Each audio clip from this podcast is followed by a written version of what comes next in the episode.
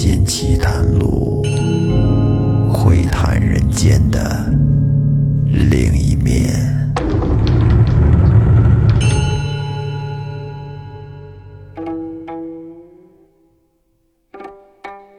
欢迎收听新的一期《民间奇谈录》，我是老岳。咱们这期要说的这个短篇小说呢，出自《聊斋志异》，名叫《凤仙》。话说以前在平乐这个地方，有一个年轻人叫刘赤水。这刘赤水小的时候聪明伶俐，十五岁呢在郡里边念过书，但是可惜的是，他父母死得早，可怜孩子，后来就没人管了。那他慢慢的就喜好上了东游西逛，这一爱玩。肯定就不爱学习了，以至于后来荒废了学业。但是谁知道刘赤水在成年以后，竟然突然的发愤图强，读起书来，并且科考及第，做了官，成为了人上人。那么他究竟是经历了什么事儿，而有了这突然的转变呢？这一切都要归功于刘赤水遇到的。一段好姻缘。却说刘赤水以前家境啊，并不富裕，比上不足，比下有余。他呢是生性爱干净，好装饰，家里的这些摆设呀，弄得都整整齐齐，很精美。咱们说这个爱干净，对于男孩来说，真的是很难得的一个好品质。如果这女生要是能嫁给一个爱干净的男生，那你可就真幸福了，至少在做家务上省了很多事儿，而且眼里边看着也痛快。当然了，多数的男生还是比较邋里邋遢的。说回来，有一天晚上，刘赤水被邻居请去喝酒，临走的时候忘了把蜡烛给吹灭了。这都喝到一半了，酒过数巡，才突然想起来，便急忙放下酒杯，说：“不行，我得立马回家。现在天干物燥，我这蜡烛也没吹，很危险。”说完，他便匆匆地跑回了家。等他走到了自己家门口，发现这灯确实还亮着。他这刚想推门进去，哎，突然听见屋里好像有人在小声的说话。这是怎么回事？进贼了。于是他便连忙趴到那窗户缝上，往里面窥探，想看看是什么样的盗贼在里边做手脚。这一看可不要紧，他是看了个心神摇晃，看得直咽唾沫。他看见什么了？只见里边有一个少年正抱着一个美人。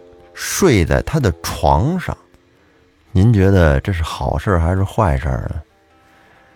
因为刘赤水他这个住宅正挨着早先的一个大户人家的老宅子，那个大户人家已经搬走了，那个老宅就废了。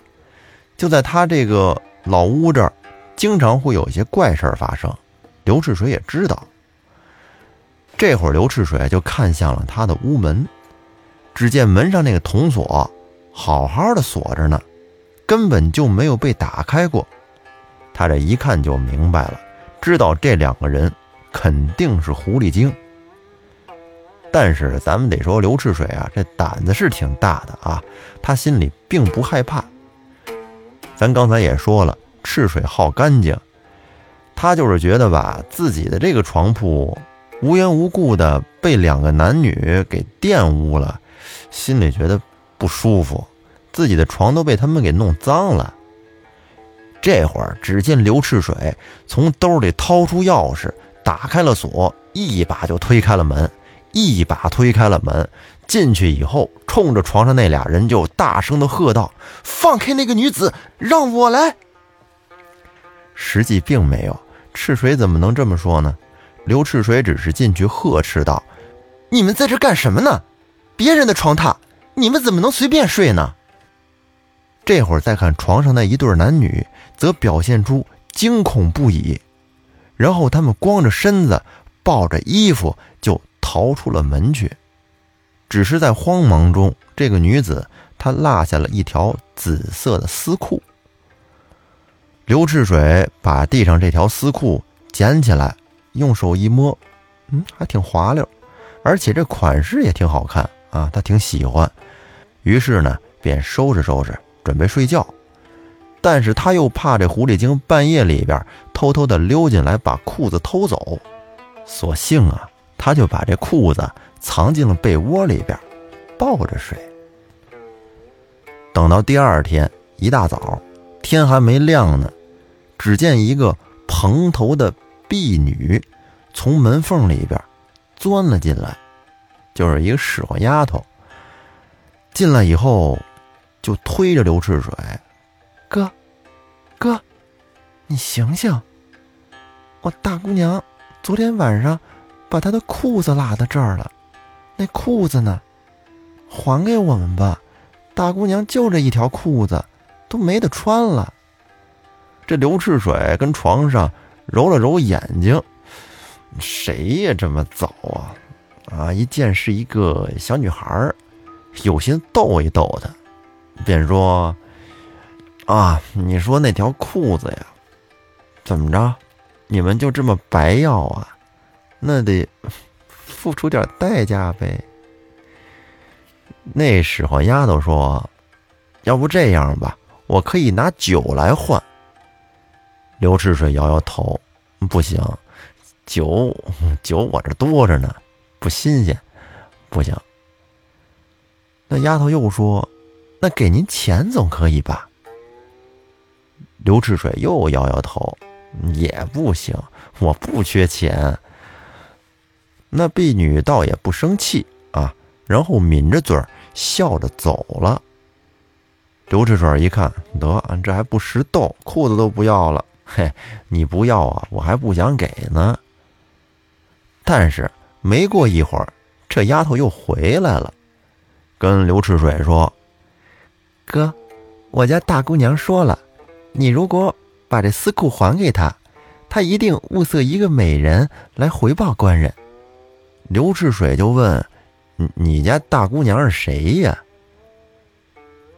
这丫头说：“我家姓皮。”大姑娘表字八仙，和她一起睡在你床上的是大姑爷胡郎。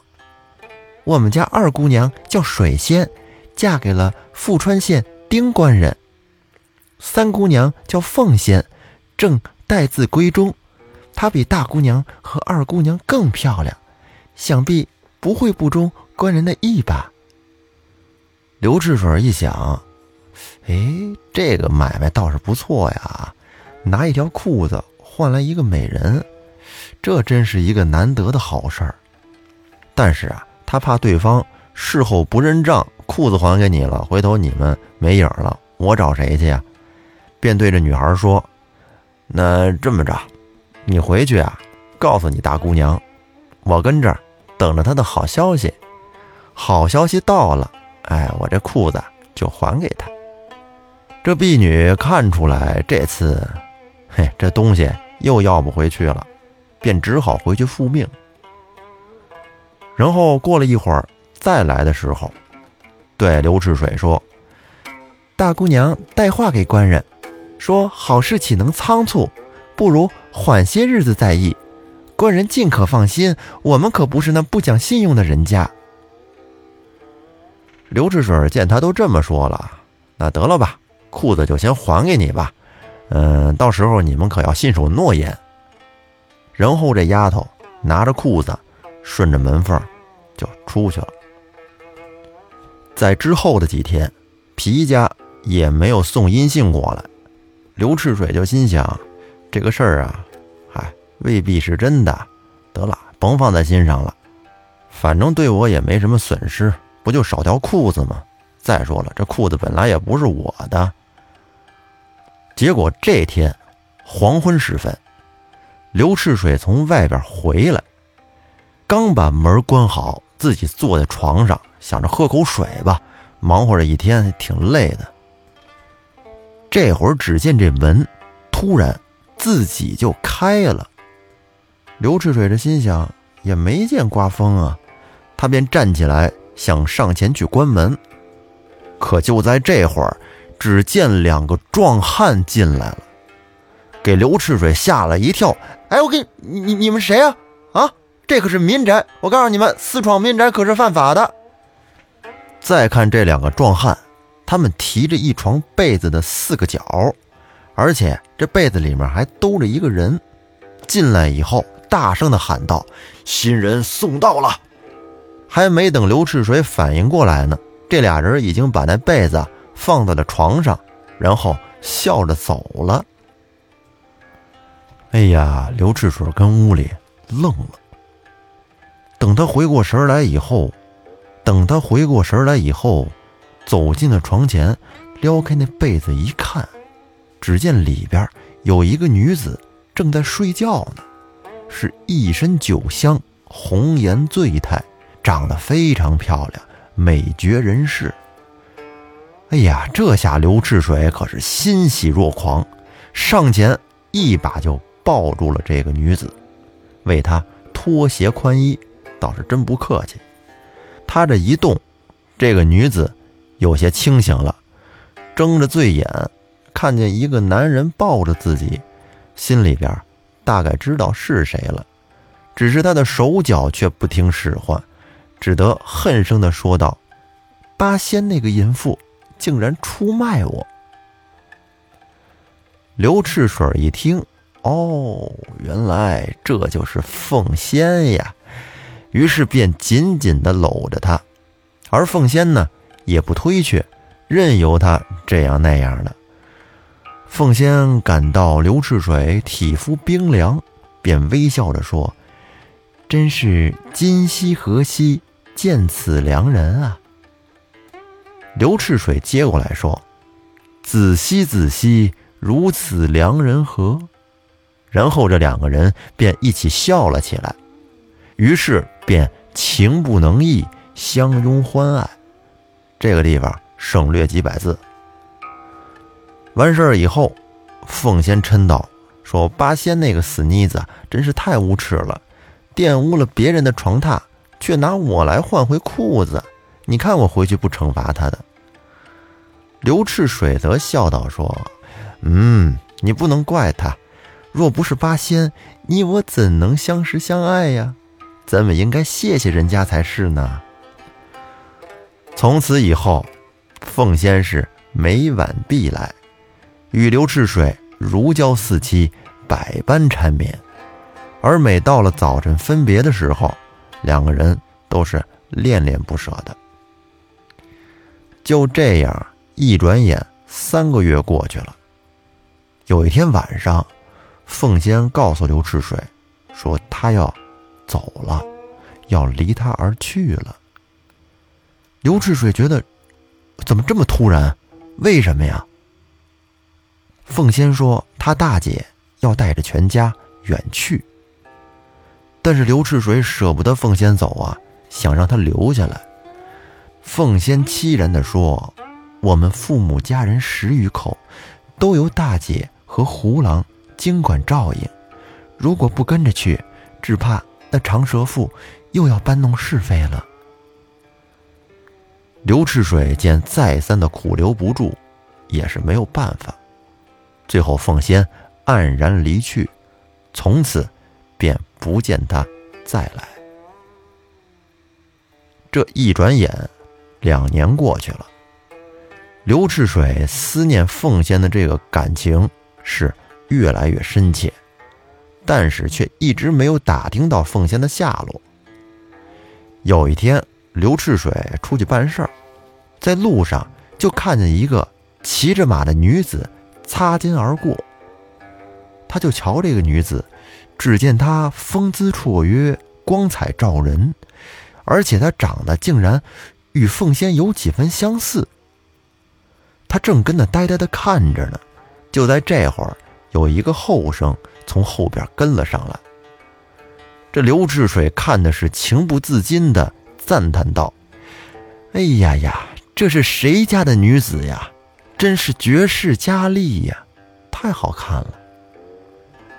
这会儿，只见旁边的后生拱手说：“哦，实在是太过奖了，她是鄙人老婆。”哟，刘赤水一听，哎呀，觉得刚才自己这话说的有点不太合适，便跟着后生赔了个不是。这会儿，只见这后生说：“我这点福气算什么呀？哪比得上兄弟您啊？您可是得了皮家三姊妹中最漂亮的一个。”哟，刘赤水一听，这是个明白人呐，话里有话，他有些疑惑，然后后生笑着说：“兄弟，你难道不认得我了吗？之前您家那床，我还睡过呢。”刘赤水听到这儿，方才明白，原来这个人不是别人，正是之前和那个女子睡在自己床上的人。这个人就是胡狼，而刚才骑在马上那个女子，便是八仙。于是刘赤水便跟胡狼续连金之谊，这俩人论起来还是一担挑。熟人见面，分外欢喜，两个人是有说有笑。胡狼就问他说：“兄弟，咱岳父一家又搬回来了，我这正准备去省亲呢。”不知你愿不愿意跟我一块儿去呀？刘赤水一听，太愿意了。我这两年，哎呀，你是不知道我怎么过的，想凤仙都快想疯了。走吧，那咱俩一块儿去吧。